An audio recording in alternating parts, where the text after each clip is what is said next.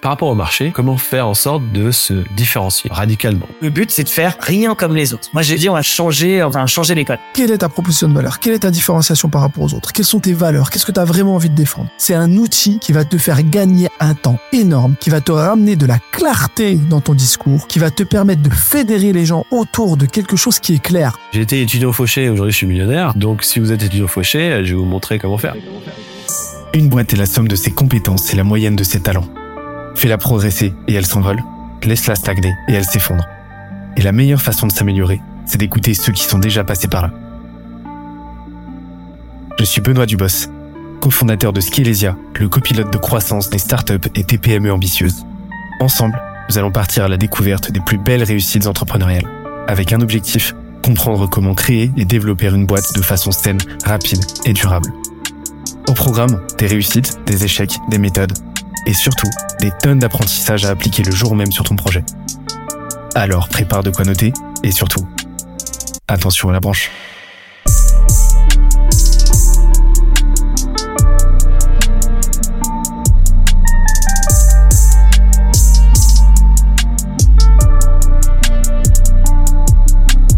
Let's go. Euh, moi, ce que je te propose, c'est de commencer par, euh, bah, de commencer par la partie marketing. Ouais. Et, euh, et d'aller voir, euh, d'aller voir un petit peu ce qui se cache de votre côté. À savoir que le marketing, euh, tel qu'on le définit de notre côté, ça va être trois parties. Euh, ça va être le positionnement, donc comment vous êtes positionné. Ça va être le branding et ça va être la partie distribution slash go-to-market. Ok. Ok. Euh, écoute, moi, ce que moi, du coup, je suis très curieux de savoir. En gros, euh, bah, tu me parlais tout à l'heure d'Alice euh, de The Family. Tu me parlais bah, de la genèse en fait de, l'idée du projet. On, voit, on voit chez Kimono, sans même parler du branding, on y reviendra juste après, que vous avez un positionnement qui est qui paraît très clair, très fort. Comment ça vous est venu? Est-ce que vous avez utilisé des frameworks? Ça quoi votre Est-ce que vous avez une méthodologie? Comment ça s'est passé? Pour que vous trouviez aussi rapidement euh, votre position au sein d'un marché qui est quand même euh, Ouais. qui est quand même en- très ancien en fait et arriver à distribuer à disrupter le truc. Ouais, ouais, ouais. Bah, c'est, c'est, une, une bonne question. Euh, en gros, dès le début, on s'est dit, donc comme je disais un peu tout à l'heure, on a la demande qui est au plus haut et on a l'offre qui est au plus bas. Donc clairement, il va falloir aller la matcher. Et aujourd'hui, c'est quoi le problème du marché? Donc on a identifié euh, le pain. Euh, c'est, euh, bah, euh, comme je disais, les produits, ils sont euh, cheap, euh, ils sont de mauvaise qualité, ça tient pas. Le service, pas de service et pas d'expérience client. Euh, faut savoir que personne connaît ce métier, donc euh, se l'approprier pour un acheteur d'une boîte, c'est très compliqué et du coup, tu fais forcément des erreurs. Il n'y a pas d'accompagnement et ça paraît très compliqué. Euh, Il y avait euh, aucune notion parce que le, le monde de, en tout cas on parle du textile mais l'industrie, l'industrie textile, euh, c'est une des plus polluantes au monde, donc il y avait aucune notion, on va dire, un peu responsable euh, envers l'environnement et, et social. Et donc du coup, nous, les premiers piliers de base, ça a été de dire, ok, si on se lance, c'est pour faire les meilleurs produits en termes de qualité, en termes de coupe. Euh, c'est les produits, moi, je dis toujours dès le début, je me suis dit, faut que c'est les produits que tu aurais pu acheter en magasin et que tu es fier de le porter. Euh, donc, euh, donc ces produits que tu peux retrouver dans le monde du retail, euh, que, qui sont comme une marque, parce qu'aujourd'hui, on est parti du principe que toutes les entreprises sont des marques et doivent agir euh, comme une marque, peu importe ton service, enfin ton secteur d'activité, tu es une marque, donc tu appliques les codes de la marque avec euh, une direction artistique, des- une charte, euh, des symboles, euh, des couleurs et des produits dérivés euh, du branding. Et donc le- vraiment la, la première notion, ça a été le, le côté qualité, tant par le produit que la coupe et le côté tendance aussi. C'était au-delà juste d'être quali, il fallait que ce soit actuel, tendance, mode et justement mieux que les autres et, et un peu plus innovant que ce qui se fait sur le marché. Ça c'est le premier aspect. Le deuxième, ça a été bah, comme l'expérience est horrible, faire la meilleure expérience. Euh, et euh, tu en as une de nos valeurs euh, ici, c'est We Are Luminous. Euh, et pourquoi on est luminous? C'est parce que euh, un, euh, on dépoussière un marché, on le fait, on le fait, on l'éclaire. Deux, on est en marque blanche, donc notre métier c'est de faire rayonner les autres. Et trois, et ça, bah, c'est forcément une culture que moi j'ai intégrée dans la boîte, mais on est des gens sympas, souriants, cool. On, on vend pas un logiciel de facturation, on se marre et on va faire en sorte que l'expérience client, euh, elle soit ultra agréable pour chaque personne qui vienne chez Kimono, qui se sente bien et que ce soit son plus projet le plus cool qu'il ait à faire dans, dans sa boîte. Et d'ailleurs, c'est ça parce que quand les gens viennent au showroom, euh, que ce soit directrice marketing de d'accord ou euh, quelqu'un qui monte sa boîte, bah, ils entrent Disneyland, ils sont trop contents, nous on les accueille, ils sont chez nous, on va collaborer. Donc il y avait ce côté expérience client où là moi j'avais fait un travail dès le début de c'est simple, c'est pas en fait aujourd'hui on sait le client est roi donc ça doit pas être c'est normal d'être réactif, c'est normal euh, mais en fait qu'est-ce comment on va faire pour que ce soit wow à chaque instant? Et en gros j'avais écrit une customer journey euh, où en gros j'avais identifié que du premier point de contact jusqu'à livraison post-livraison, il y avait à peu près 13 moments d'expérience client où il, il pourrait avoir une attention. Euh, que ce soit euh, un mail, que ce soit euh, son packaging, euh, comment lui choisit son catalogue, euh, comment il valide son produit, comment il paye. Tout le principe doit faire en sorte que, waouh, ils ont pensé à tout. C'est là où peut-être euh, on parlera du branding, mais très vite, moi je suis un, j'adore la com, j'adore communiquer, j'adore créer des marques. Euh, et donc Kimono, je me suis dit direct, ok, on va le marketer à fond. Euh, à l'époque, notre slogan c'était Startup Outfits. Euh, on, on, disait déjà Day One et ça on y reviendra parce que on parle beaucoup textile et j'ai pas présenté Kimono d'ailleurs. Euh, donc je, je referai une petite parenthèse parce que on se positionne comme des culture designers et c'est un terme qu'on a inventé Day One. dès le premier jour, on s'est dit que la strat, ça va être de designer la culture des entreprises et que même avant de parler des des suites avec Alice, on parlait de culture entreprise, on se disait mais la culture c'est clé. Aujourd'hui, les dirigeants l'ont compris, sauf qu'ils savent pas comment faire. Euh, on sait qu'elle te permet d'attirer tes talents et elle te permet de les fidéliser. Et nous, ce qu'on dit toujours, c'est qu'il n'y a pas, il y a pas, il y a pas un bon produit, il y a pas un bon service, il y a juste une bonne équipe qui arrive à réussir. Et pour qu'elle réussisse, pour qu'elle soit alignée autour d'un tronc commun, autour bah, d'une raison d'être, de valeurs communes, de rituels. Et c'est ce qui, c'est ce qui en fait définit la culture d'entreprise. Et euh, nous, on croit que investir en sa culture, euh, c'est même pas on croit, c'est on est sûr, investir en sa culture va te permettre de créer une boîte long terme, rentable, profitable et successful. Et que en alliant, euh, en investissant dans sa culture, c'est ce qui va réussir, notamment par les, les, les, les exemples que je donnais. Euh, et donc du coup, euh, petit aparté donne euh, sur la culture. Je reviens sur euh, sur cette customer journey d'expérience. et bah là, tu vois, tu mets des détails partout. Quand on voit une facture, c'est moche. Comment tu fais bah, tu mets un mot sympa derrière, un peu cool. On avait un ton, tu vois, ta culture, c'est la manière dont tu communiques. Et donc, du coup, j'avais pensé à vraiment tout ça. Et c'est ce qu'a fait, en fait, c'est ces petits détails euh, qui, pour la plupart des gens, se diraient, mais non, on fait un truc classique, euh, le mail, le copy-call et basta. Et en fait, c'est justement tous ces petits détails physiques, euh, digital, euh, automatiques, peu importe, qui vont faire que la personne en face va se dire, OK, ils ont tout pensé à tout et ils m'embarquent dans leur univers. Et, euh, et euh, donc c'est plus branding là, j'ai un peu dérivé, mais sur la partie positionnement, c'était tout de suite Cali, expérience client, ça dont on était. Et le troisième, c'est la partie responsable, comment faire mieux dans cette industrie avec des produits bah, qui utilisent uniquement du coton bio, des produits recyclés, principalement made in France, en tout cas dans la personnalisation, comment tu fais donc plus local. Euh, comment tu fais, voilà, tu, travailles dans les bonnes conditions, etc., etc. Donc du coup, ça, c'était les piliers de base. Et comme l'industrie était vraiment dans le brouillard, ça nous a direct, on est direct sorti du lot avec ça. J'interromps l'échange 30 petites secondes pour te dire de ne pas oublier de nous ajouter une petite note des familles sur Apple Podcast ou sur la plateforme de ton choix. Tu connais la chanson, ça nous aide très fort à faire connaître euh, le podcast au plus de monde possible. Allez, on reprend. Donc en fait, si je comprends bien, au niveau du positionnement, ce que vous avez fait, c'est que vous êtes dit, OK, là, on est sur une industrie qui est euh, dinosaure, euh, qui est préhistorique, où on a une approche vraiment transactionnelle avec le, marché, où l'objectif, c'est juste de vendre, voilà, on, vend des, vêtements moches, juste juste brandés, sérigraphiés à l'arrache, et on vend on vend un produit, alors que vous, vous êtes parti sur vendre non seulement une expérience, et vendre non pas le produit physique, mais vendre la culture qui va avec et vendre la retombée business qui va avec. Et ça a été votre différenciation et ce qui vous a permis euh, de trouver, euh, bah, euh, de trouver. Alors, je j'aime pas ce, j'aime pas ce concept, mais de trouver votre, de trouver votre océan bleu en fait. Ouais, ouais, ouais. exactement. Tu, l'as très bien résumé. C'est exactement ça. C'est que on vendait pas le produit en tant que tel. Donc, on s'est jamais défini comme bonjour, on est des fournisseurs de textiles. En fait, nous, ce qu'on t'aide et ce qu'on on, t'aide à créer ton sentiment d'appartenance dans ta boîte. Euh, ça a des retombées pour tes équipes, euh, ça va retomber pour ton business, etc. Et donc du coup, on t'apporte un moyen, un levier pour euh, faire évoluer ta culture. Donc, on- au début, on disait, tu vois, qu'est-ce que c'est un culture designer? C'est, bah en fait, on design, on rend tangible ta culture et on va commencer par l'habiller. La première chose, c'est un peu comme une équipe de sport. Bah, la première chose que tu fais, c'est les tenues des joueurs, euh, les, les supporters. Quand tu vas dans un stade, tout le monde est sous le même, sous même emblème, la même couleur, le même maillot.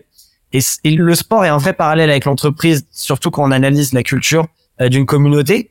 Euh, parce qu'en fait, on dit, on parle de culture d'entreprise, mais en fait, quand même on, prend juste le mot culture euh, d'une d'une euh, d'une population d'un pays, en fait, c'est exactement ça. C'est des codes, des rituels, euh, des, des, des, valeurs, des raisons d'être. Donc, dans la culture d'entreprise, euh, bah, c'est exactement comme ça que euh, bah, qu'on on- qu'on s'est différencié en fait. Et ce que personne n'avait fait ou n'a fait sur le marché en disant ah non mais vous inquiétez pas, nous on fait juste des produits. Mais en fait non, on projette une expérience et on et ouais c'est exactement ça. Trop bien. Trop bien. Bah écoute, euh, comme quoi votre positionnement est archi lisible et ça se voit directement sur votre site. Et en fait, on en vient au deuxième point dans le marketing qui est le branding. C'est-à-dire que votre positionnement, vous l'avez trouvé et vous l'avez trouvé euh, bah, rapidement, en- notamment parce que tu as fait levier sur ton réseau et parce que tu as su analyser aussi les opportunités. Et, euh, il faut te donner le mérite qui te revient quand même.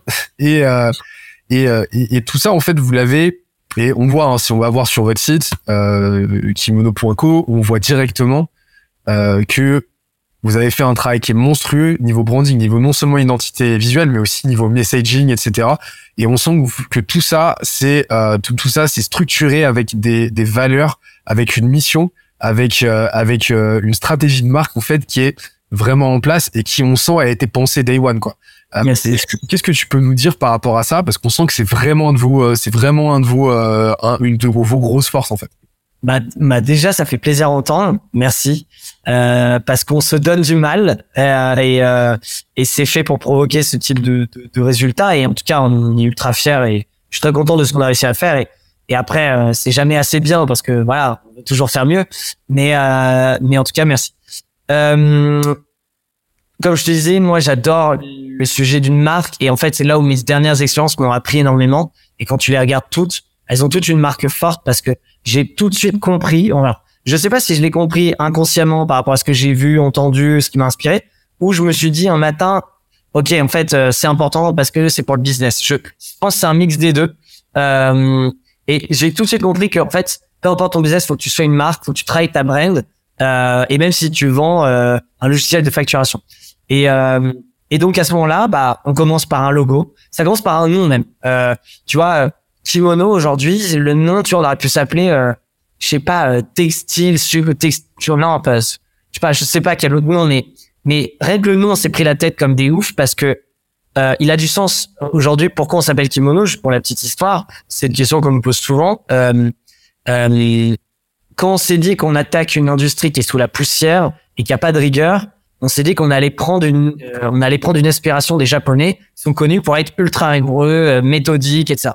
On s'est dit on va apporter de la rigueur dans ce business, donc inspiration au Japon. Et en plus, euh, les Japonais ont quand même un certain niveau euh, dans la mode, dans le textile, donc il y avait un, il y avait un lien. On commence à shortlister plein de noms euh, qu'on scanne et quand Kimono sort, euh, c'était usé par partie des noms. Euh, et là on dit ah ok mais c'est lui en fait parce que le kimono avec un i dans les pays asiatiques c'est le vêtement que tu mets que dans les grandes célébrations.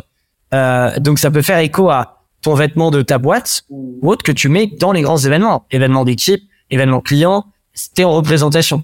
Euh, donc ça, ça, ça fitait bien. Et en plus le kimono, euh, vêtement de combat en Occident, euh, pour le judo, le karaté, etc. C'est le vêtement que tu mets euh, bah, pour combattre. Et nous, comme on était positionné au début sur une stratégie euh, de niche, d'habiller toutes les startups, c'est dit, bah, en fait, les startups, c'est les combattants d'aujourd'hui. Euh, ils veulent révolutionner les marchés, donc on va habiller les entrepreneurs et les visionnaires d'aujourd'hui. Et donc, du coup, ça avait tout son sens. Et tu vois, rien qu'en racontant cette histoire, qui est l'histoire vraie, euh, c'est même pas du storytelling, c'est vraiment comme ça qu'on l'a pensé. Bah, tout de suite, on arrive avec un message fort euh, et qui doit se refléter dans le visuel. Donc, quand on, y vient au moment du logo, euh, donc le logo, euh, bah, il est derrière moi d'ailleurs. Euh, il est partout, tu vois. Ça, par exemple, c'est les petits détails du branding. Euh, moi, c'est ce que je dis à toutes mes équipes. J'ai dit, vous faites des calls visio à l'extérieur. euh, vous mettez dans les salles où il y a ce fucking logo derrière parce que on est dans du branding et on doit mettre notre couleur. C'est c'est c'est des petits messages comme ça que tu glisses en permanence. Euh, et c'est plus joli qu'un mur blanc aussi. Euh, euh, et donc du coup, quand on a créé le logo, donc qui est juste derrière, ça représente un cas. Euh, il est, il y a des formes géométriques pour ce côté rigueur dont je te parlais. Euh, donc on l'a coupé, etc. Euh, et là, c'est là, il, normalement, c'est serré, il y a pas, il y a pas cette bande blanche. Et en fait, tout de suite, on s'est dit, bah, il faut lui amener de la couleur parce que nous, on met de la couleur sur les autres. Une boîte, sa couleur, elle est rouge, elle est bleue, elle est jaune, elle est verte. Nous, on, a des palettes de couleurs en fait. Et, et on est joyeux. On les a, on a, on a, on a ce côté où nous, on apporte de la joie. Et, ça, c'est très connecté avec mes valeurs personnelles. Euh, et quand tu crées ta boîte, ta culture, c'est forcément lié au fondateur. Euh, au début, en tout cas, parce que c'est toi qui donne le ton et qui fait quelque chose qui te ressemble. Euh, et, euh, et je pense au fond de moi, enfin, si on doit vraiment aller euh, très en profondeur, euh, je suis sûr que la vision qu'on a de Kimono autour de, de la culture d'entreprise, etc., est liée un peu à ma vision des choses parce que je te disais, j'avais beaucoup d'expérience dans l'industrie du bien-être. En vrai, je m'y connaissais pas et je sais pas pourquoi j'étais attiré là-dessus. Mais je te parlais aussi quand j'étais au lycée, j'avais une approche, une, tu vois, une philosophie de vie où euh, ça peut paraître débile de dire ça, mais moi je, je suis, je suis amoureux de la vie, tu vois, et je, je, je profite tous les jours. On sait qu'elle peut s'arrêter à tout moment, et du coup je profite à fond. J'ai une vraie vision de me dire, bah non, je suis heureux, je suis bien dans mes pompes maintenant, je suis heureux, et je vais profiter à fond, et, et, voilà. Et donc du coup, l'industrie du bien-être, comme la culture d'entreprise, qui quand même est là pour, alors c'est pas euh, euh, la qualité de vie au travail, ça, ça s'englobe, mais la culture d'entreprise est liée à quand même améliorer un épanouissement, donner du sens à des équipes. Donc je pense que c'est lié au-delà de l'opportunité business. Bref, euh, je fais plein de petites parenthèses comme ça. Euh, et donc euh, et donc du coup ce branding, donc voilà comme comment on a construit ce logo. Et ensuite, euh, bah on a mis une tagline très rapidement. Moi j'ai besoin d'avoir une tagline tout le temps et des punchlines. Et We Are Culture Designer, euh, bah je voulais l'assumer directement parce que culture design c'est un terme qu'on a inventé. Ça ne parle à personne. Je pense pendant les deux premières années, tout le monde s'est dit pourquoi, parce qu'on faisait que des vêtements à l'époque, pourquoi ils font ça? Et en fait, mon sujet, c'était pas de savoir pourquoi ils, pensent, ce qu'ils en pensent. C'était, on est ça, et je vais vous le mettre partout, parce que on l'est, et un jour, vous le comprendrez. Et en 2021, et même en 2020, les gens ont compris, et ça a fait switch euh, aujourd'hui, et, le travail et le branding a payé. Donc, tu le mets en signature de mail, tu le mets à la fin de tous tes posts réseaux sociaux, tu le martèles, et peu importe s'ils comprennent pas, c'est un comique de répétition, parce que je dis toujours dans les OP de communication, ou autre, ce qui fonctionne, c'est le comique de répétition. Le répéter, le ramener, le répéter. C'est comme ça que on intègre. On est la génération zapping. On a tellement d'informations à la journée euh, que c'est ce comique de répétition qui permettrait, nous permettront un de d'être authentique et de l'intégrer.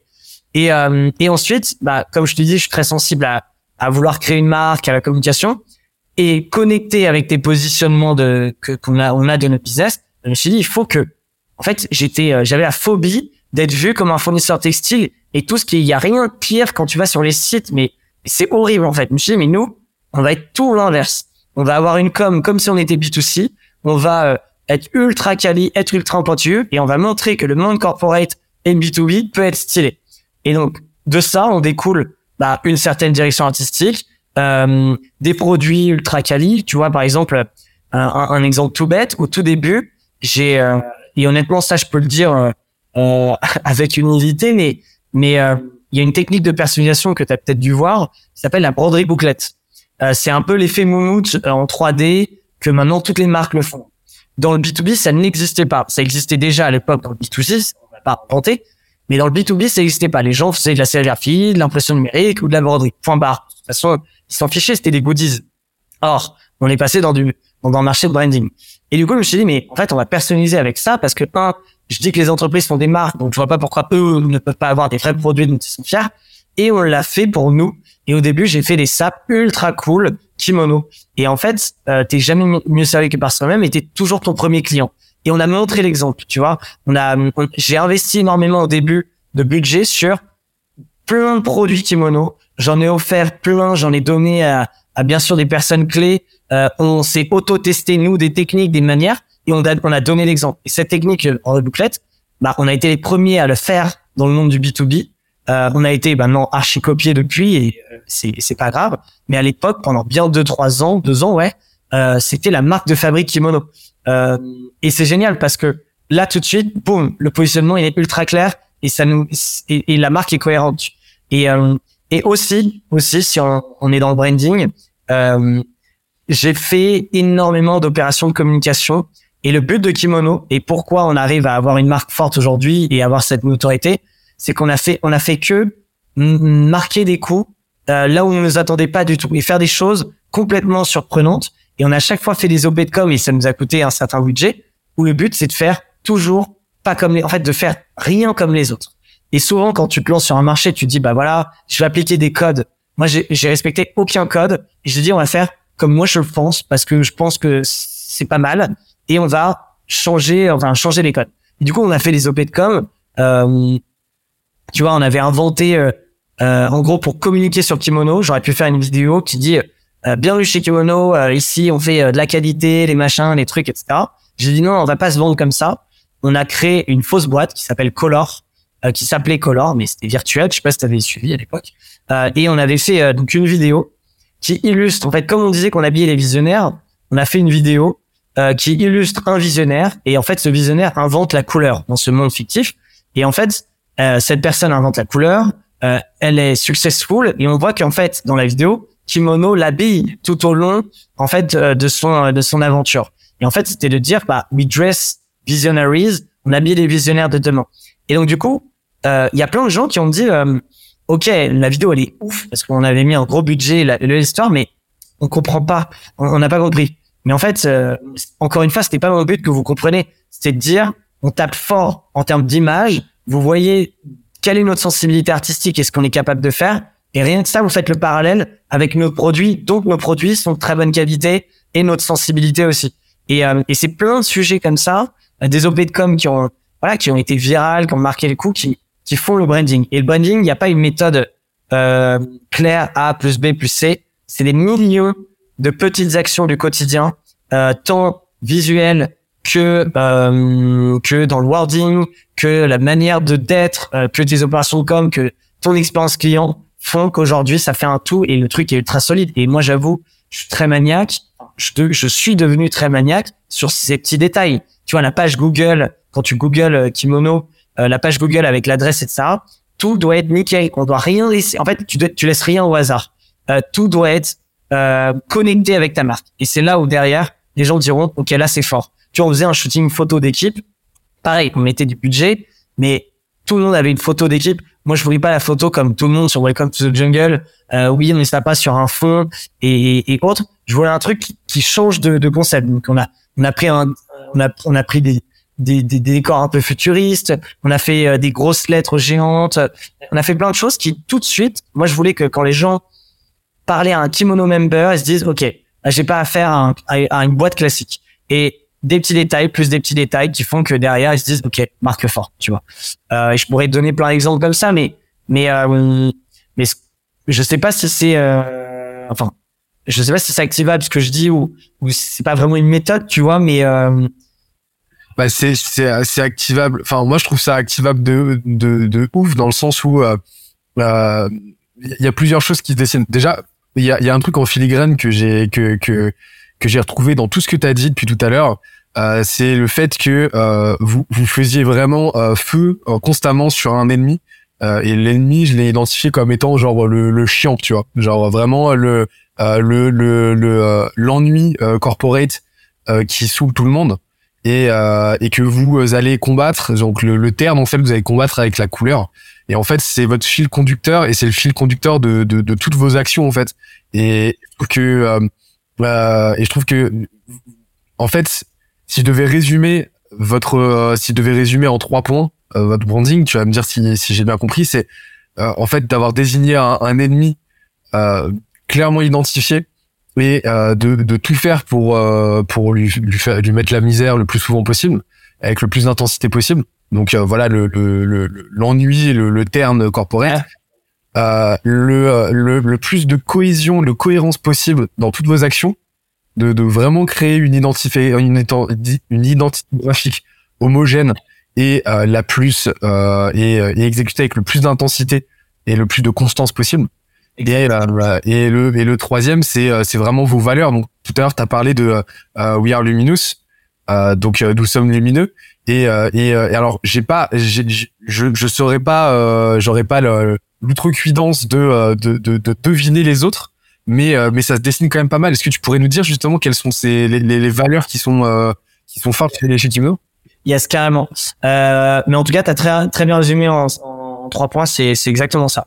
Euh, c'est exactement ça. Et, et euh, tu vois, quand tu disais euh, euh, on se sert de la couleur, etc., même aujourd'hui, et pourtant on a changé de DA, hein, on, a, on a fait évoluer. Quand tu vas sur notre site aujourd'hui, bah c'est encore très coloré. Et on est sorti, là, le switch qui a été fait avec ce dernier site, euh, en est sorti de, du- des design graphiques, startup, etc. On s'est un peu premiumisé tout en gardant la couleur qui nous correspond sans être du blanc et noir, tu vois. Et, et ça, j'avoue, bah, c'est depuis day one, en fait. Et on a suivi cette trace autour quand tu vas sur nos réseaux sociaux, etc. Tout en, euh, en étant cohérent avec le positionnement de qualité, etc. Euh, donc, ouais, donc, en gros, on a cinq valeurs. Euh, et euh, nous, comme on le, on le défend, et surtout comme on le dit, et j'encourage à tout le monde à le penser comme ça, euh, c'est qu'on pense en système de valeurs. Aujourd'hui, il y a, je vais dire, on en a cinq. S'il y en a une qui doit être enlevée, c'est tout le système qui se casse la figure, il faut tout refaire. Ce qui est déjà arrivé une fois, puisqu'on a, c'est notre deuxième version de valeur, on avait déjà une première. Et on a enlevé tout le système. Euh, il faut pas penser les valeurs comme euh, des beaux mots qui vous représentent et c'est tout. C'est un manifeste et ça dicte autant tes faits et gestes que ta manière d'être, ton attitude face euh, à une pandémie, face à une crise, face à un succès. Ça, ça déteint partout. Donc, euh, nous, elles sont, euh, entre guillemets, très sérieuses et on les connaît par cœur et elles dictent euh, tout. Même euh, le, un- dans un entretien, tout de suite, on, on, on match le culture fit ou pas. Quoi. Donc, la première, c'est Luminous, on en a parlé. Euh, tant faire rayonner cette industrie, des industries vieillissantes, euh, faire rayonner des clients, puisque c'est notre métier, on est marque blanche, euh, être rayonnant, euh, le sourire, euh, faire en sorte que d'apporter de la joie avec nos interlocuteurs et passer de bons moments, parce que encore une fois, c'est une philosophie, c'est qu'on on travaille la plupart du temps, bah, autant que ce soit agréable. Euh, donc ça, c'est la première. La deuxième, c'est we are simple. Euh, donc on est simple et simple pas dans le, le mot euh, négatif du terme, c'est simple dans la manière d'être efficace. C'est-à-dire qu'on voit, on va straight to the point, on va droit au but, on est efficace, on, on se prend pas la tête, on est simple dans nos relations, on est transparent, euh, on est, euh, on met tout sur la table, il y a pas de tabou, il y a pas de sujet, on va pas se on va pas se torturer l'esprit, on va pas prendre une décision pendant trois semaines, on va au plus simple, euh, on est en mode test and learn, on est, euh, tu vois, on se prend pas la tête. Et le simple, il est aussi euh, euh, dans la, la clarté euh, des process euh, simples, structure, une structure bien organisée, claire pour tout le monde, des bureaux qui nous ressemblent. Donc, we are simple, par exemple, si je dois le dire dans les bureaux, bah, quand tu viens dans le bureau, tout est ultra clean le soir, même en journée. Euh, tout est bien rangé parce que euh, on n'est pas la boîte où c'est le bordel partout parce que c'est pas une de nos valeurs. Et donc du coup, ça se rejoint même dans nos bureaux. Tout est clean, tout est nickel, épuré. Euh, donc ça, c'est le côté simple. Euh, la troisième valeur, c'est we are intense. Euh, et donc on va dire que les deux premières, elles sont plus positives. Les deux prochaines, elles sont plus dans le combat et dans l'adversité. We are intense, c'est on, on, on doit maîtriser notre art, on doit exceller dans ce que l'on fait, donc dans nos compétences, dans nos connaissances, on doit être intense euh, dans notre rigueur, notre exigence. Euh, on maîtrise ce qu'on fait, on, on, on, on se donne euh, des gros objectifs, on est intense, tu vois, on est une boîte très ambitieuse euh, et donc du coup on doit être dans l'intensité. Et si t'es pas intense, de par nature ou t'arrives pas à prendre le pli, bah en vrai t'as rien à faire chez nous parce que tu suivras pas en fait. Euh, et c'est arrivé, tu vois, en 4 ans et demi, il y a des gens qui étaient intenses au début. En fait, à un moment ils le sont plus parce qu'ils ont pas grandi en même temps que la boîte, donc ils ont ils apportent plus. Et euh, et ça c'est important, c'est on est on est euh, vraiment euh, bah, dans cette intensité euh, slash expertise. Donc c'est vraiment euh, on maîtrise notre art et on apprend en permanence. La quatrième c'est we are fierce. Euh, donc c'est on est féroce. Et là c'est notre côté combat où on est quand même dans des marchés ultra compétitifs. On n'est pas seul et on doit être on doit être des combattants du quotidien. On doit euh, euh, se prendre des coups, se relever. Euh, c'est là où euh, on apprend nos erreurs. Euh, on est féroce, on est euh, on est en combat, tu vois, on est on est, là pour gagner des, des guerres face à des compétitions. Alors c'est gentil, c'est pas des vraies guerres, mais mais des voilà des, des, des concurrents. Tu vois, moi je dis souvent la métaphore du boxeur où je dis souvent, bah nous on est comme un boxeur. Le, le meilleur boxeur, c'est pas celui qui est le plus costaud, c'est celui qui se relève toujours. Bah Kimono se relève toujours. Euh, on lui met des coups, on devient plus fort euh, et on célèbre nos victoires comme il se doit. Et c'est comme ça qu'on grandit. Euh, donc ça c'est vraiment voilà féroce et dans l'adversité et, en mode euh, ceinture noire quoi. Euh, et la cinquième qui un peu englobe le tout, euh, c'est Game On, elle s'appelle. Et Game On, ça veut dire plein de choses. Bah, le mot game déjà, c'est la notion de play, de s'amuser. Prenez du plaisir dans ce que vous faites. Euh, échangez, euh, voilà, euh, testez les choses, créez les choses, euh, épanouissez-vous. Que aujourd'hui, Game On, c'est aussi allez, on y va. Tu vois, on se prend, on, va prendre des risques, on le teste. Allez, Game On, on le fait et on verra plus tard. On sort de notre zone de confort. Donc, cette dimension de play et cette dimension de d'expression anglaise de allez game on genre let's go on y va vois. Euh, et donc du coup bah voilà c'est un peu ça nos valeurs et ça finit par because it's us and we are culture designer Et, et donc en gros, ce que tu es en train de dire, c'est que euh, le branding, si on soit on bosse dessus, soit on le subit. C'est ça? Ouais. Le branding, on a toujours une image de marque, quoi qu'il quoi qu'il arrive. Qui, mais, mais c'est quoi les composantes en fait de cette image de marque là du branding, genre vraiment les les, les composantes clés?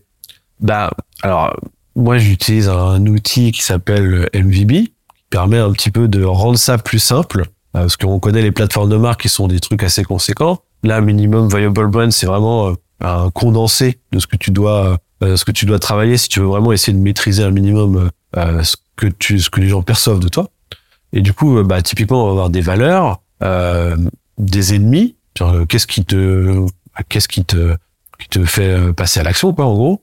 Qui peut être matériel ou pas, ou euh, une personne ou, ou pas nécessairement en fait. Ça. Non, ouais, c'est ça. C'est en fait très souvent en fait, euh, on va être plutôt, euh, on- va pas être sur des ennemis euh, euh, nommés. On va être sur euh, un statu quo, euh, un paradigme, quelque chose existant, enfin que on a envie de challenger. Ok. Et tant qu'à faire, on va faire en sorte que l'audience qu'on cible, bah elle aussi, elle se sente concernée par aller challenger ce- cet ennemi-là, quoi. Ok. Et euh, et du coup, on va développer des armes qui sont vraiment, on va dire souvent, ça va être des valeurs en action ou des process ou des méthodes euh, qui vont euh, se combattre les ennemis. Tu vois, par exemple, si on parle de la marque euh, euh, Asphalt, Mhm. qui a donc euh, euh, l'intention d'être, on, le comprend, hein, bah, même s'ils l'ont jamais exprimé comme ça, mais qui a l'intention d'être super transparente, accessible et tout ça. Mais en fait, leur process de précommande, qui consiste à commencer par envoyer un questionnaire en disant qu'est-ce que tu as envie, tu veux un slip de bain ou tu veux un Marcel? Et que du coup faire participer les gens même dans le choix de la création du produit, et ben en fait ça c'est un- c'est une arme parce que ça va être euh, une la valeur transparence euh, en action euh, quasiment dans un process, tu vois. Donc t'as les t'as des armes pour combattre les ennemis et puis après t'as une mission.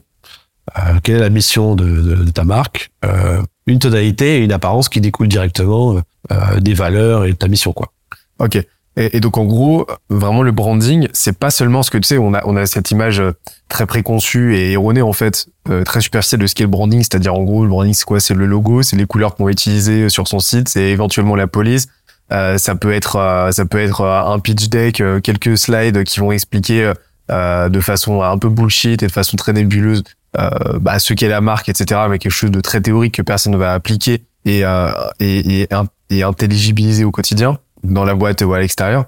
En fait, le branding t'explique que non, c'est vraiment le lien qui va permettre d'articuler euh, jusqu'aux activités même de la boîte et à ses choix stratégiques, ses choix produits et ainsi de suite. c'est c'est euh, c'est très central dans la stratégie business même puisque en fait à partir du moment où tu as créé euh, une sorte de ligne directrice comme ça euh, qui va être à un niveau supérieur alors en fait j'ai pas évoqué ça mais très souvent ce qu'on va avoir c'est qu'on va avoir un MVB et on va avoir un golden circle c'est-à-dire que c'est l'histoire qu'on va raconter c'est que le MVB c'est le cahier des charges Mhm. et le golden circle donc le why euh, how et what c'est-à-dire qu'on commence pas par euh, parler de ce qu'on vend mais on parle de pourquoi on fait les choses, on explique comment on compte faire, et après, une fois que les gens sont embarqués dans l'histoire qu'on raconte, on leur propose ce qu'on va vendre. Ben ça, ce document-là, euh, c'est un peu la ligne directrice qui permet de prendre un peu de hauteur euh, et, euh, et qui permet du coup euh, bah, de venir articuler euh, toutes sortes de nouveaux watts en fait. C'est-à-dire que là, tu as ton watt actuel que tu vends, mais si tu as réussi à prendre vachement de hauteur sur ta mission de marque et sur ta vision, euh, parce que là, en fait, finalement, la mission vient s'articuler avec le Golden Circle. Enfin, moi, c'est comme ça que je le fais. La mission, ça représente le comment de ton Golden Circle. Et en fait, le pourquoi, c'est ta vision. Et du coup, tu peux avoir des trucs super, euh, même un peu trop élevés. Tu vois, par exemple, Patagonia, euh, leur vision, c'est euh, sauver le monde. Voilà, texto, je, je, je triche même pas. Tu vas sur leur site et ils te disent, notre vision, c'est sauver le monde. Mhm. Euh, on est sur un, un truc qui a pris beaucoup de hauteur, tu vois. Et techniquement, vendre un kawaii pour aller faire du trekking, c'est un watt, mais ils peuvent potentiellement avoir beaucoup d'autres watts. Ils peuvent décliner leur, leur écosystème en suivant cette ligne directrice. Et ça peut donner lieu à découvrir finalement des produits potentiellement monétisables. Ils peuvent être des, des leviers de croissance en termes de revenus. Tu vois, par exemple, Guillaume Moubèche, un exemple que j'aime bien euh, De l'Emlist. de Lemlist, parce qu'il y en a des Français, il n'y en a pas beaucoup qui ont fait ça. Alors, je saurais pas dire au niveau, le niveau de branding qu'ils avaient, mais en très gros, ce, qu'ils faisaient, c'est que euh, ils faisaient un peu de démocratisation, de l'outreach de façon générale, et de la portée, on va dire. Donc, comment toucher les gens. Euh, et du coup, ils avaient donc un outil qu'ils vendaient. Après, ils avaient euh, euh, un groupe Facebook pour que les gens puissent discuter entre eux, se donner leurs bonnes pratiques, tout ça. Et en fait, ils se sont juste posés, ils se sont dit, mais attends, qu'est-ce qu'on pourrait articuler comme autre Watt qui serait cohérent avec euh, avec notre truc Et effectivement, quand on a une vision euh, juste sur euh, je vends un outil de cold emailing, bah finalement, on reste très focus là-dessus. Si on prend de, de la hauteur et qu'on se dit, en fait, moi, euh, j'aide les gens à, euh, à, à dans la portée de façon générale, dans le, le fait de de toucher leur audience de façon très large. Bah, en fait, euh, venir créer un truc qui s'appelle l'Empod, qui était une petite euh, un petit add-on qui permet de, de trichouiller, on va dire, avec l'algo LinkedIn et d'avoir plus de portée euh, pour des gens qui, euh, bah, en fait, sont sur un truc multicanal où ils ont besoin euh, bah, d'avoir de l'outbound par MP LinkedIn, de l'outbound par email et d'avoir une stratégie de contenu qui va venir sous le nez de leurs prospects régulièrement comme ça. Et ben ça, ça, ça devient cohérent, tu vois. Et ça permet du coup le, la ligne directrice, ça permet de faire euh, émerger des watts potentiels. J'interromps l'échange 30 petites secondes pour te dire de ne pas oublier de nous ajouter une petite note des familles sur Apple Podcast ou sur la plateforme de ton choix. Tu connais la chanson, ça nous aide très fort à faire connaître euh, le podcast au plus de monde possible. Allez, on reprend. Donc ça permet en gros de de poser les bases d'un d'un futur écosystème de marque euh, Ouais. où tu vas pouvoir faire cohabiter différents produits, différents watts en fait, qui n'ont pas, qui de prime abord n'ont pas l'air d'avoir grand chose à voir, mais qui sont liés justement par ce why euh, global en fait, Ouais. bah qui est, euh, bah qui peut être par exemple, euh, qui peut être par exemple bah, d'aider les gens à être plus performants. Bah être plus performant, ça veut dire que bah tu peux leur vendre de la, euh, tu peux leur vendre de la formation, de l'accompagnement, euh, du coaching, mais tu peux leur vendre aussi, je sais pas, des compléments alimentaires, tu peux leur vendre tout un tas de choses Ouais. qui vont justement rejoindre en fait cette euh, valeur, ce- cette mission, cette vision cardinale. quoi. C'est la cohérence. C'est la cohérence. C'est ça qui maintient la cohérence dans tous les futurs développements. Et il y a un autre élément, euh, il y a un autre élément du branding, euh, d'une image de marque en fait, c'est la, la, la, la, la réputation. Finalement, c'est parce que la, réputation, c'est quoi? C'est ce que les gens vont dire de toi, non seulement quand t'es pas dans la pièce, euh, donc en, en, en, nature, donc c'est-à-dire euh, est-ce qu'ils comprennent ce que tu as envie de leur transmettre? Est-ce que euh, est-ce que et est-ce que c'est homogène d'une personne à l'autre? Donc ça c'est le travail sur le branding, mais tu as aussi ce travail-là sur la,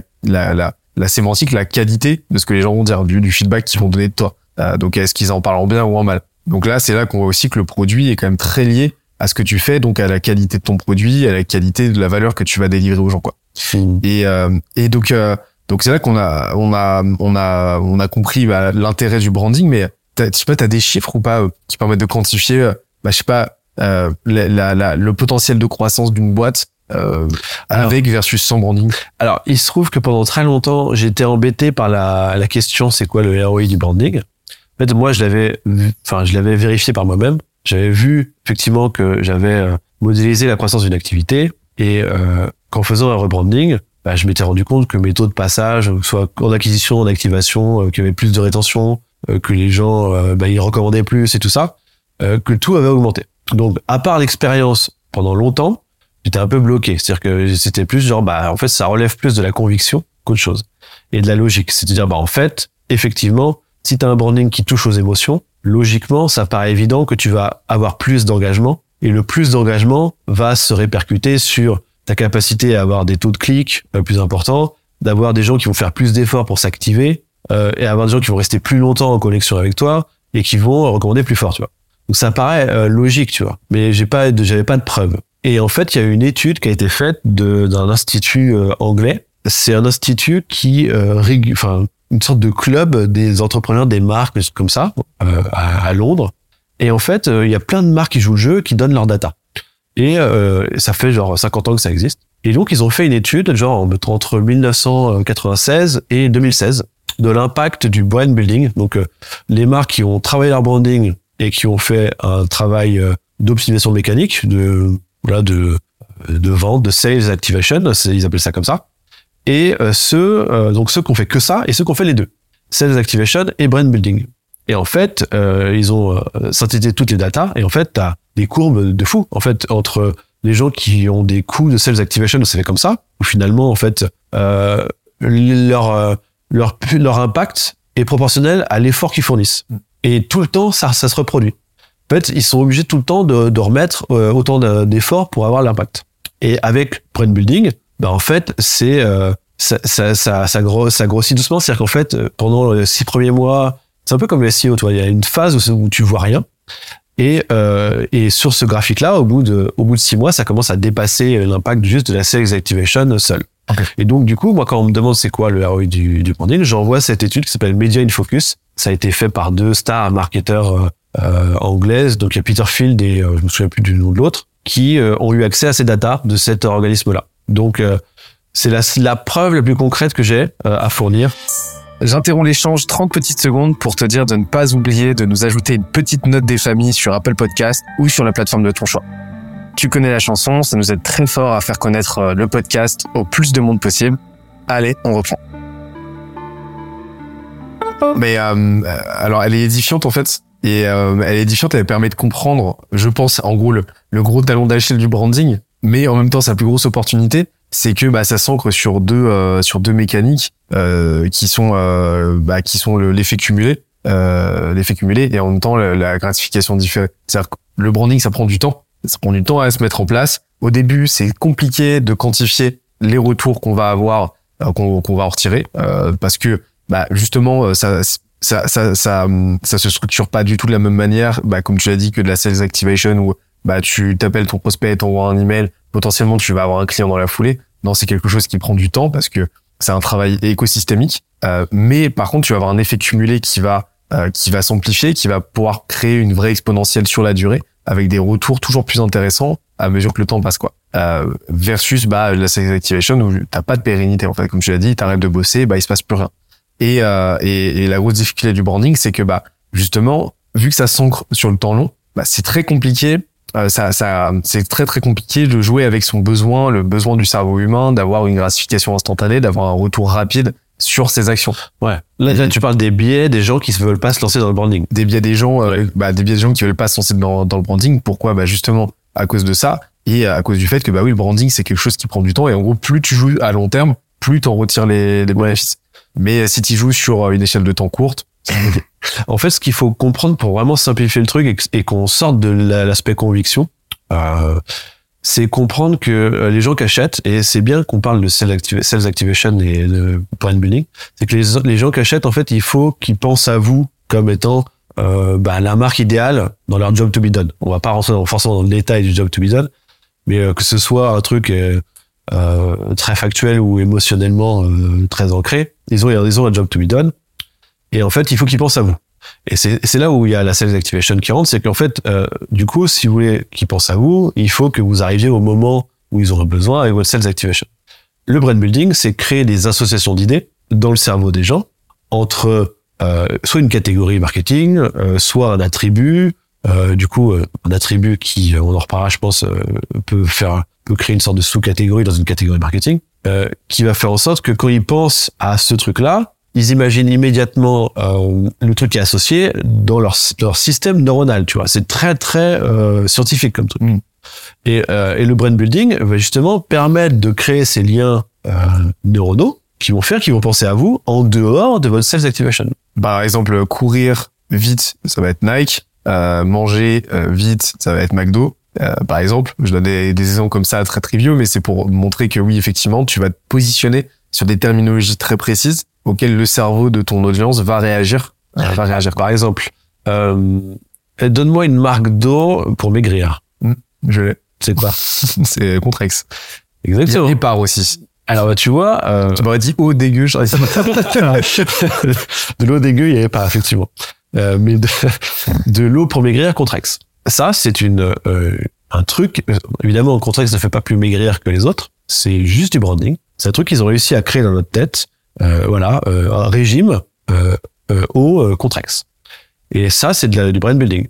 S'ils étaient juste en train de faire des, de la pub, genre vous avez la Contrex moins chère, machin, bah en fait, on n'aurait jamais pensé à Contrex au moment où on fait un, régi- un régime. Et d'ailleurs, c'est très intéressant ce, ce cas d'étude parce que euh, on se retrouve même euh, dans l'esthétique de la bouteille qui va faire une continuité avec leur logo, etc. Avec la, la, la, la, la, bou- la bouteille qui met une silhouette, qui imite une silhouette qui évoque une silhouette. il se trouve que il, il target les femmes qui font un régime. C'est-à-dire qu'en fait, un, un homme qui fait un régime va pas penser à Contrex parce qu'il pense d'ailleurs que c'est pour les femmes, Mm. parce qu'il y a un bouton, euh, un bouchon rose en fait. Et c'est là qu'on retrouve cette idée de radi- de radicalité, mais aussi peut-être ce, euh, cette autre chose qu'on pourrait, cet autre élément qu'on pourrait ajouter au Golden Circle.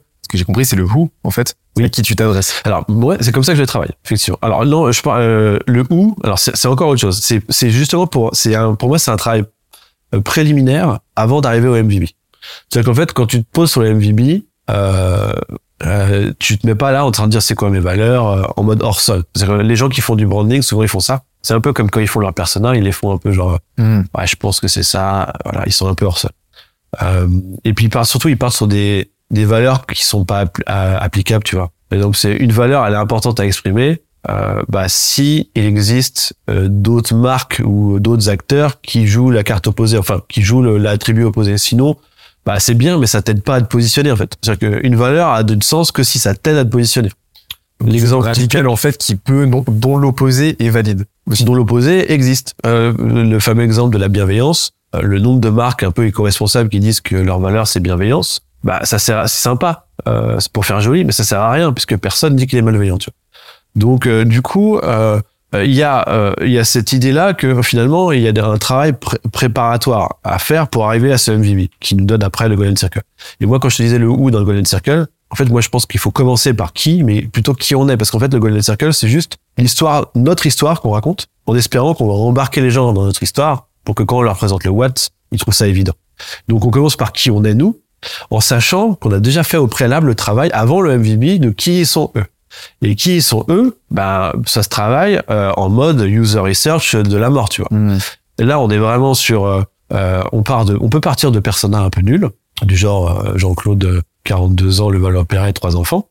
Mais euh, à partir de là, on va essayer de comprendre les moteurs psychologiques. Et de là, une fois qu'on a trouvé un moteur psychologique, on l'extrait et pour moi, ça devient un archétype.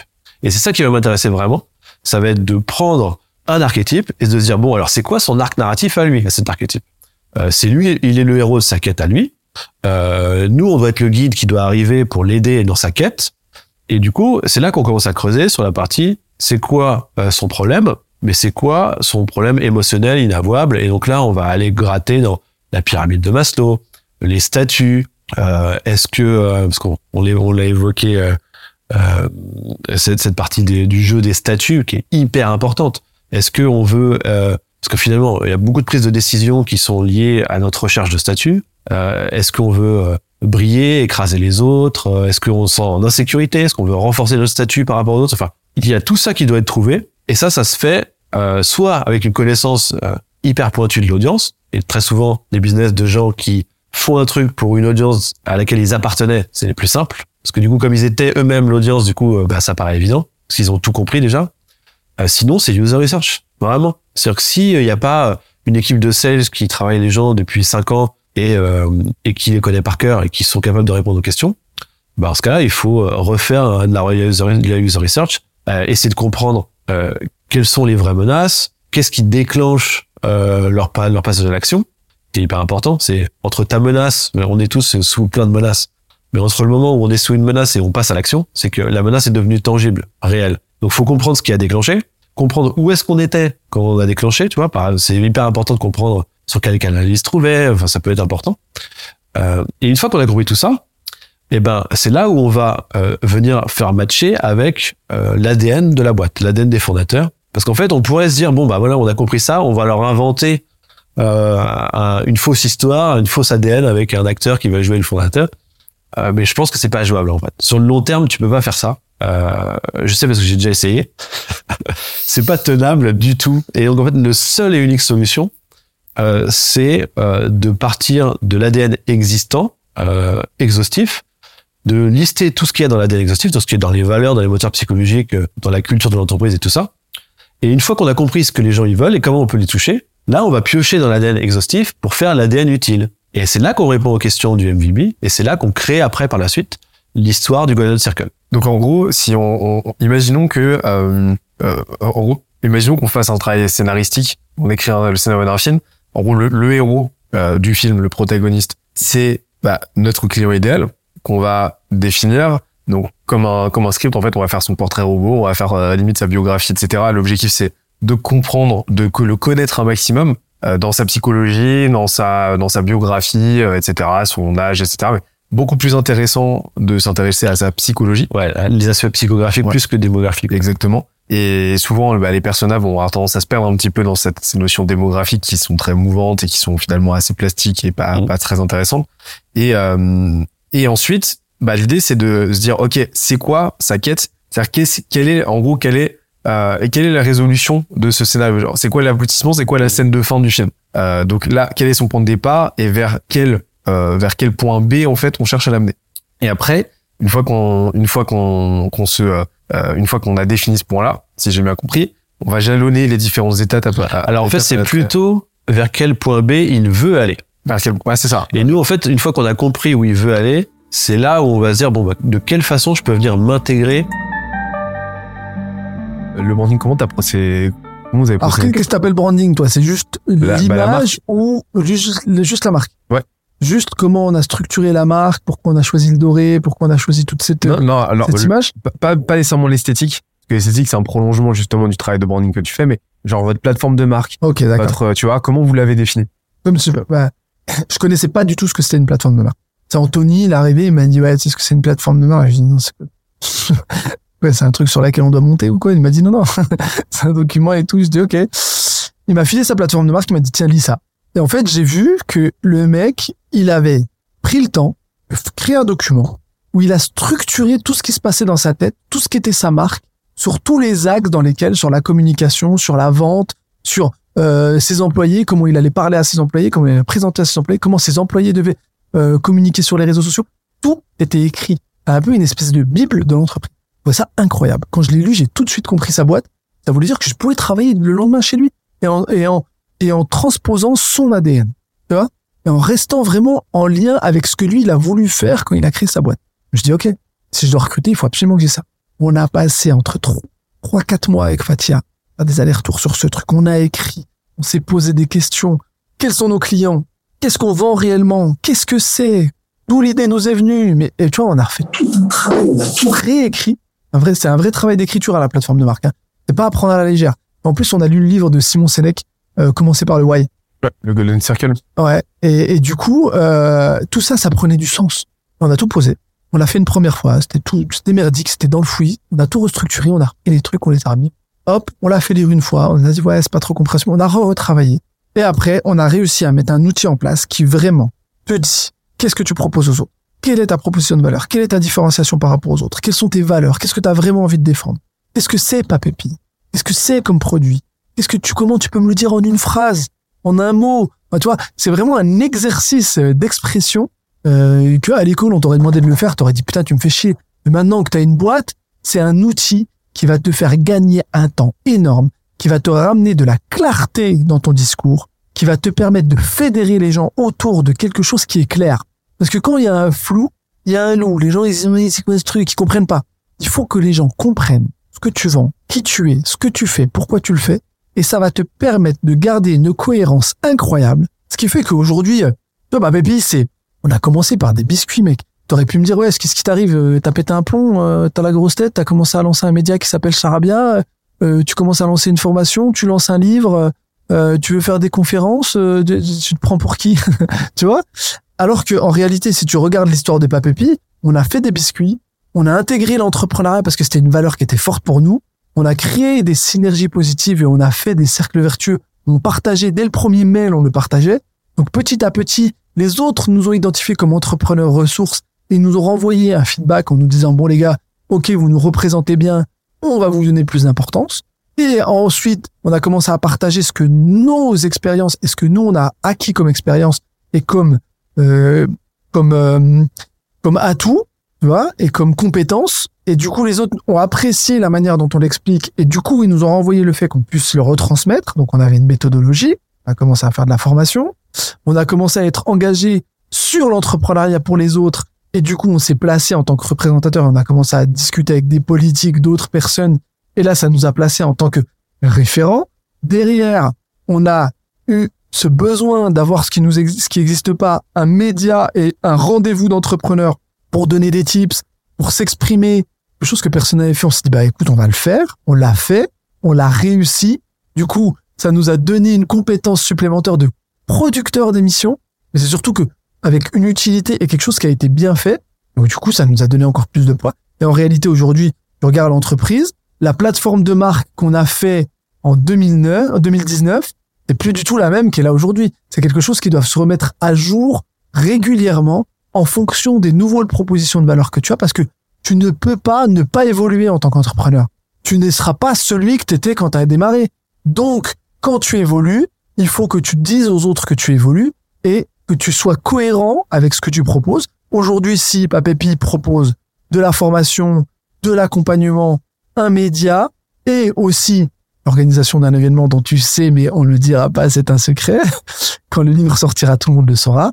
Donc, c'est que c'est logique quand tu regardes toute l'histoire qu'on a eue. Bah écoute, masterclass.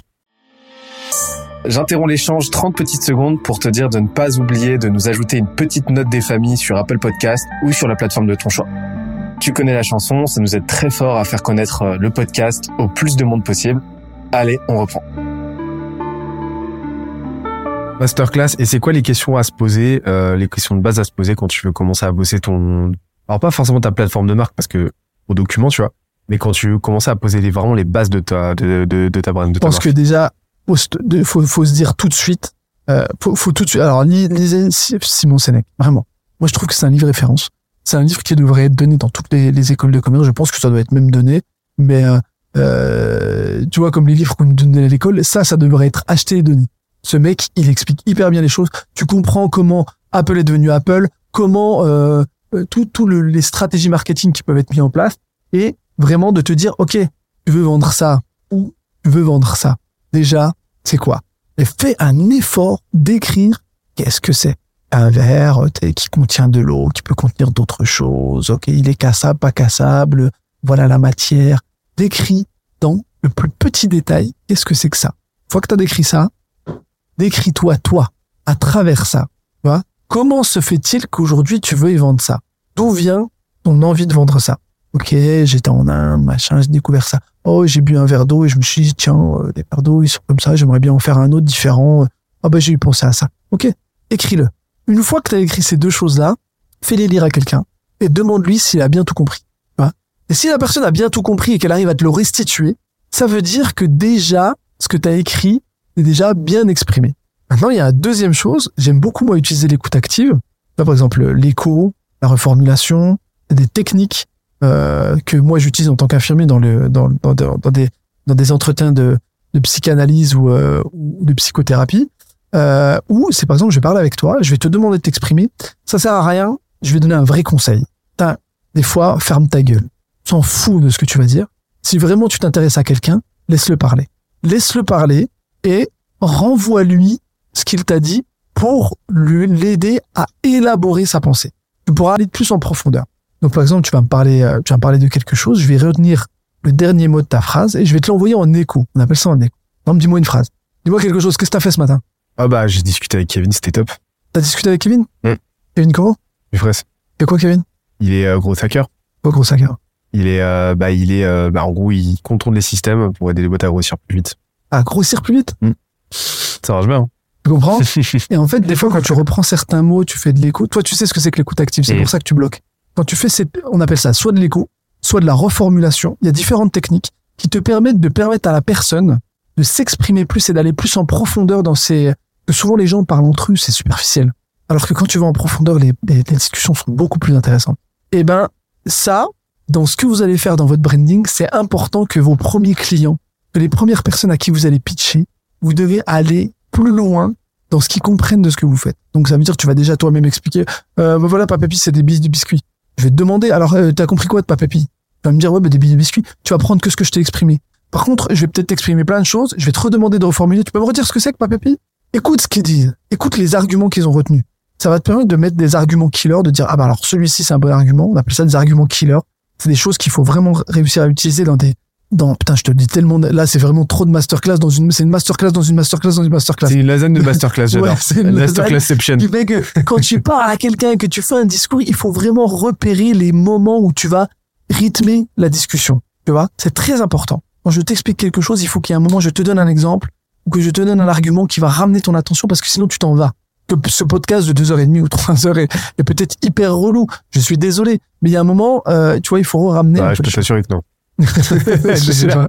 Je sais pas. Mais je sais pas où on est en venir, mais tu vois, il y a beaucoup de techniques. Vraiment, quand tu crées ta marque, c'est pas juste je crée une marque et je la mets en rayon.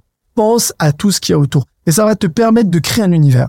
De créer vraiment une stratégie globale. Parce que, tu vois, quand nous on parle de Papépi, si tu regardes nos réseaux, on parle du produit, on parle de l'histoire entrepreneuriale, on parle des fondateurs, on parle des histoires des produits, on parle des ingrédients, on parle de comment consommer le produit, on parle de où est-ce que tu vends le produit, où est-ce que comment tu peux te le procurer le produit, on parle de ton expérience avec le produit, on parle de ta perception du produit, on te parle aussi qu'est-ce que nous on a suscité chez les autres. Bref, ça devient infini. Ton contenu que tu vas créer sur les réseaux sociaux, il va être beaucoup plus engageant et beaucoup plus riche. Juste de dire je suis un biscuit et tu mets en photo sur une table dans, dans un dans un dans un dans une cuisine, on s'en fout maintenant. Par contre, si tu arrives à raconter toute cette toute cette, cette richesse autour de ce que tu as créé, mais pour la raconter, il faut que tu l'identifies. Pour l'identifier, il faut que tu fasses un vrai travail. En fait, il faut que ton produit, tu lui fasses une psychanalyse. Vraiment. Une Tu psychanalyse le poses, ouais, tu le poses comme ça sur la table et tu lui dis, bon, petit coco, qui es-tu? D'où viens-tu? Que fais-tu? Qu'est-ce qui t'arrive? Tu vois, c'est, c'est con à dire. Une fois que tu as dessiné justement bah les contours de ta marque, que tu as fait ce travail-là très matriciel de, du branding, comment est-ce que maintenant tu le diffuses? C'est quoi tes c'est quoi tes axes de travail? En fait, il y a, y, a, y a deux façons. C'est euh, soit tu payes avec de la pub, soit tu fais une stratégie de contenu. Euh, le but, c'est la répétition. Euh, pour le pour le branding pur, le but c'est la répétition parce que les connexions neuronales se font par la répétition. Donc, faut juste euh, exposer, réexposer. Donc, typiquement, ce que ce qui se faisait euh, bah, il y a 50 ans, c'était euh, bah, te défoncer en publicité, spammer, spammer, spammer, spammer, et tu finissais par te dire ah j'ai soif, Coca-Cola. Euh, et en fait, il s'avère que les stratégies de contenu, c'est l'équivalent, puisque du coup, tu vas pouvoir euh, exposer ton, ton, tes attributs de branding.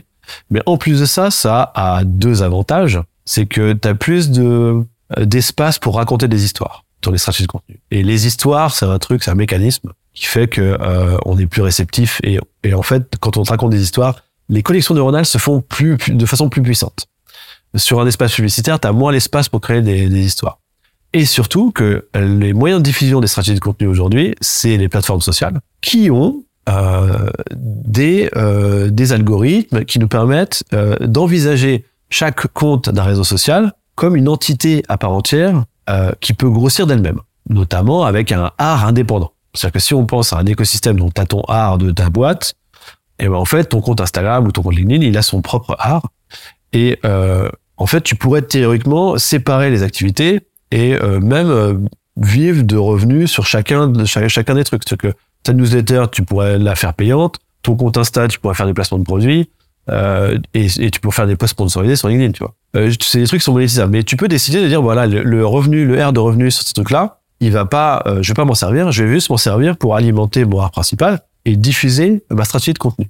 Donc en fait, à chaque fois que tu vas euh, balancer un contenu, avec une stratégie de contenu, tu vas pouvoir, dans l'état actuel des choses, induire ton branding, donc c'est quand même la base, c'est comment tu peux exposer ton branding. Et deuxièmement, tu vas pouvoir placer des objectifs d'optimisation mécanique de ta croissance. C'est-à-dire que faire une story Insta avec un quiz, c'est de la rétention. Parce que du coup, comme les gens ils vont cliquer sur le quiz, eh ben tu t'assures qu'ils verront ta prochaine story. C'est de la rétention. Une newsletter, c'est de la rétention. Un concours, euh, euh, c'est où tu dois taguer deux de tes amis, c'est du. Euh, si je fais euh, une vidéo euh, sur YouTube hyper putaclic, en fait, euh, je vais vouloir me faire découvrir par des nouvelles personnes. En fait, tu euh, tu vas pouvoir placer un objectif d'induction du branding et un objectif d'optimisation mécanique, gross marketing. Et donc, du coup, tu te retrouves à un truc qui est bien plus puissant que de la publicité, en fait. Et là, tu crées encore une fois cette exponentielle, etc. Et tu sors de ce truc-là, bah, de cette approche, bah, de, de ce, euh, de cette problématique du, ma- de, du, du, de l'ads, du pay, de la pub, Ouais. bah, qui va être euh, la même que la sales activation qu'on a vu tout à l'heure. Oui, c'est ça. C'est-à-dire qu'en fait, ça devient bah, plus forcément hyper rentable de faire de la pub juste pour la brand. Dans ce cas-là, ce qui reste à la pub, c'est la sales activation. Moi, j'aimerais bien qu'on qu'on conclue là en, en, en retraçant un petit peu les différentes étapes. Donc, on- un petit exercice de pensée. Euh, je suis un, bah, je suis, un- je suis, un, je suis le fondateur d'une boîte. On est, on est, on est, on est trois cofondateurs et euh, on a un produit. On, on va attaquer notre go-to-market. On a, on a trouvé une audience. On est à peu près sûr. On n'a pas encore un product market fit complètement établi, mais en tout cas, on, voilà, on, on sait à qui on s'adresse. On a une bonne compréhension du, du problème. On a encore plein d'autres choses à faire, mais par contre, on a compris que dans le go-to-market, il nous fallait absolument une marque, un, un branding fort, mais on n'y connaît rien. Comment on peut attaquer le truc? Alors là, tu as rajouté une difficulté de taille qui est le product market fit. Ouais. Et ça, c'est un problème, vraiment, parce que D'accord. en fait, euh, en, en fait, la, la définition du product market fit est tellement floue euh, que en fait, moi, je préfère parler de product market fit suffisant. Voilà. qu'en fait, des trucs où on dit ouais, euh, toi, tu vas voir quand t'as un product market fit, la terre elle tremble, machin. Évidemment, c'est des conneries. C'est des, des trucs euh, qui sont valables que pour certaines boîtes Je te rejoins complètement.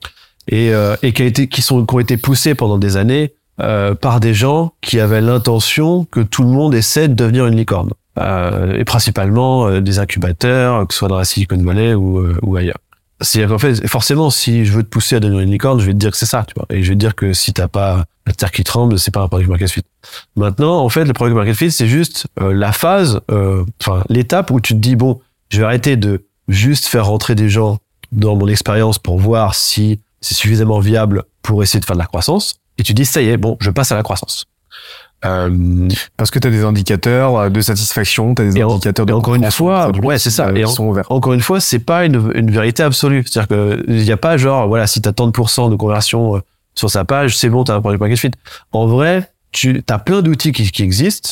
Il y a notamment la survey, PMF survey de Sean Ellis. Ouais. Euh, Raoul Vora aussi qui.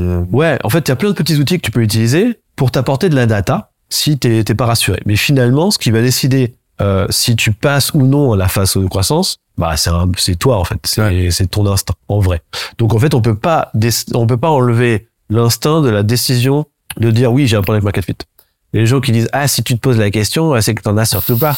Euh, Vas-y, ferme-la. Euh, on en a marre de ces trucs-là. Ça, ça induit en erreur, en erreur tellement de monde que euh, que, que c'est vraiment un problème. Donc finalement, c'est juste la dialectique entre euh, euh, je pense que c'est ok, j'ai un PMF, je fais de la phase de croissance. Et si un- euh, c'est juste que si tu passes en phase de croissance, c'est pas euh, irréversible. Hmm. Si à un moment ta croissance elle fonctionne pas, c'est peut-être parce que tu as un problème sur ton product market fit et là tu reviens en arrière et tu te remets en phase pré-PMF où tu refais un flux constant d'utilisateurs, tu regardes ce qui se passe et tu recommences.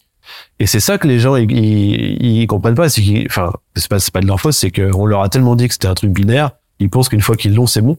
Il y a plein d'exemples de boîtes qui pensaient qu'ils avaient un PMF et en fait ils, étaient sur une niche de early adopter et quand ils ont essayé de crossing the chasm et passer sur du mainstream, il y avait plus personne, tu vois. Euh, et du coup, bah, en fait, il faut reconnaître que tu as perdu ton PMF et qu'il faut revenir en arrière, en fait. Et si tu veux toucher des une audience plus large.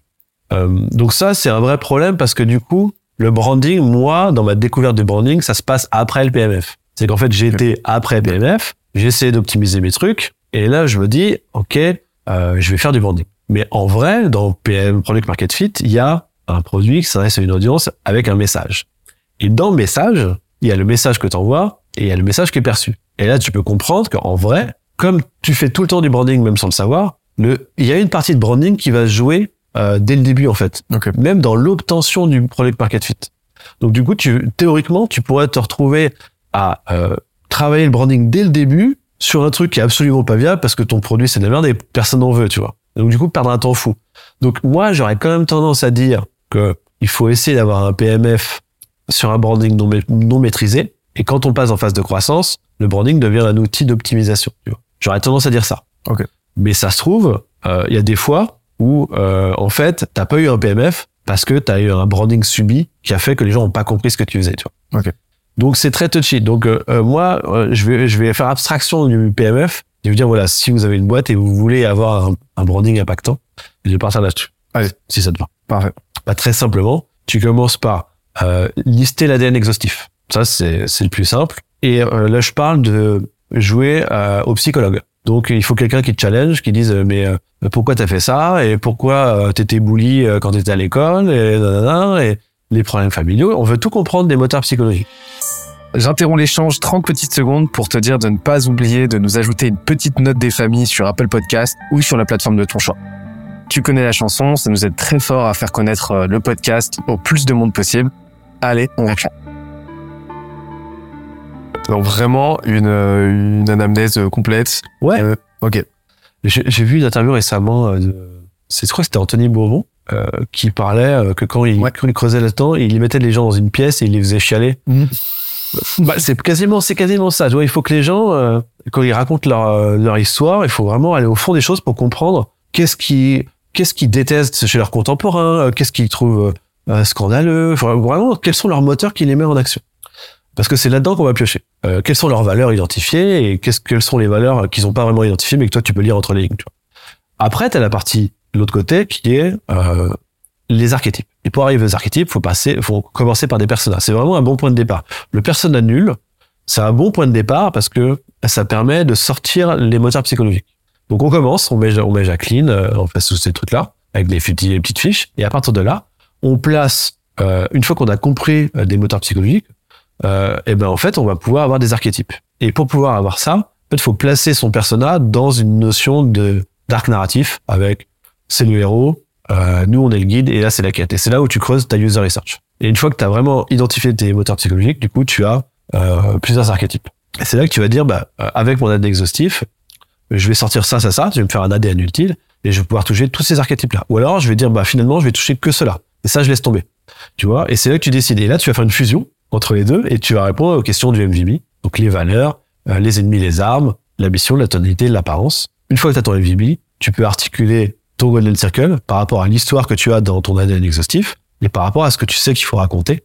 Parce que la mission, tu l'as déjà par rapport à ce qui va toucher euh, l'audience. Et une fois que tu as ça, tu as le dernier point qui est le positionnement. Et ça, on l'a pas encore évoqué, mais évidemment, c'est hyper important. Et ben en fait, c'est par rapport au marché, euh, comment faire en sorte de se différencier euh, radicalement. Moi, je, je fais partie de ceux qui pensent qu'il faut se différencier radicalement.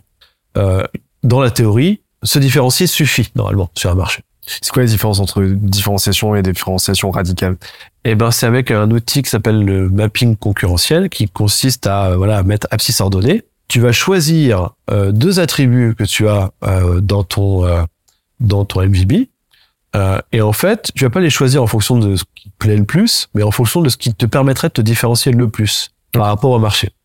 Euh, et puis donc tu vas les mettre là et tu vas donc bah, mettre en positif tes deux attributs et tu vas mettre en négatif, tu vas mettre les attributs opposés. Donc comme on évoquait tout à l'heure, une valeur a du sens que si l'opposé existe. Harley Davidson, c'est la liberté versus la sécurité. Et il y a d'autres marques qui jouent la sécurité routière. Je sais pas, Volvo, euh, j'en sais rien. Euh, donc, euh, c'est parce qu'il existe des, des marques qui font la sécurité que tu peux jouer à la liberté. Et du coup, la différence entre se différencier radicalement et se différencier, c'est que du coup, quand tu places toutes les marques sur le, sur le, le graphique, en théorie, si t'es pas dans un cluster, si t'es loin d'un cluster, si t'es tout seul, ça devrait suffire, puisque tu es différent. Moi, je pense qu'il vaut mieux se différencier radicalement, c'est-à-dire être le plus de l'attribut 1 et le plus de l'attribut 2. Parce que quand on est le plus, on est tout en haut à droite du graphique, et ben en fait, c'est comme si on créait une sous-catégorie marketing. C'est-à-dire qu'en fait, la catégorie marketing, c'est euh, les cases existantes des associations neuronales qui existent déjà dans le cerveau des gens. Donc, je te dis euh, marque d'eau minérale, la case est déjà faite. Euh, donc, tu peux juste t'appuyer là-dessus et dire, bah moi, je suis la, la marque qui permet le plus de maigrir et j'ai créé une sous-catégorie. Et donc, je suis Contrax. Euh, donc, du coup, en fait, on s'appuie sur une catégorie existante et on va euh, venir venir placer notre attribut le plus pour être le numéro un de sa sous-catégorie. Ok. Et ce qui permet du coup euh, que quand les gens ils vont chercher le bon guide idéal dans leur quête, eh ben ils vont s'adresser au numéro un de la sous-catégorie qui les intéresse. Et donc le numéro un, c'est le fait de jouer le côté radicalement différent. Et euh, et, euh, et, et dans le côté radical, évidemment, il y a le fait que tu vas toucher plus plus facilement aux émotions et que tu vas être forcément un peu plus polarisant. Ok. C'est-à-dire que tu auras des gens plus engagés, tu auras peut-être des gens qui vont être plus repoussés, mais sur un marché euh, sur un marché concurrentiel ou dans le futur concurrentiel, finalement, euh, t'as tout intérêt à avoir des gens vraiment engagés, même si t'as pas touché tout le marché, quoi.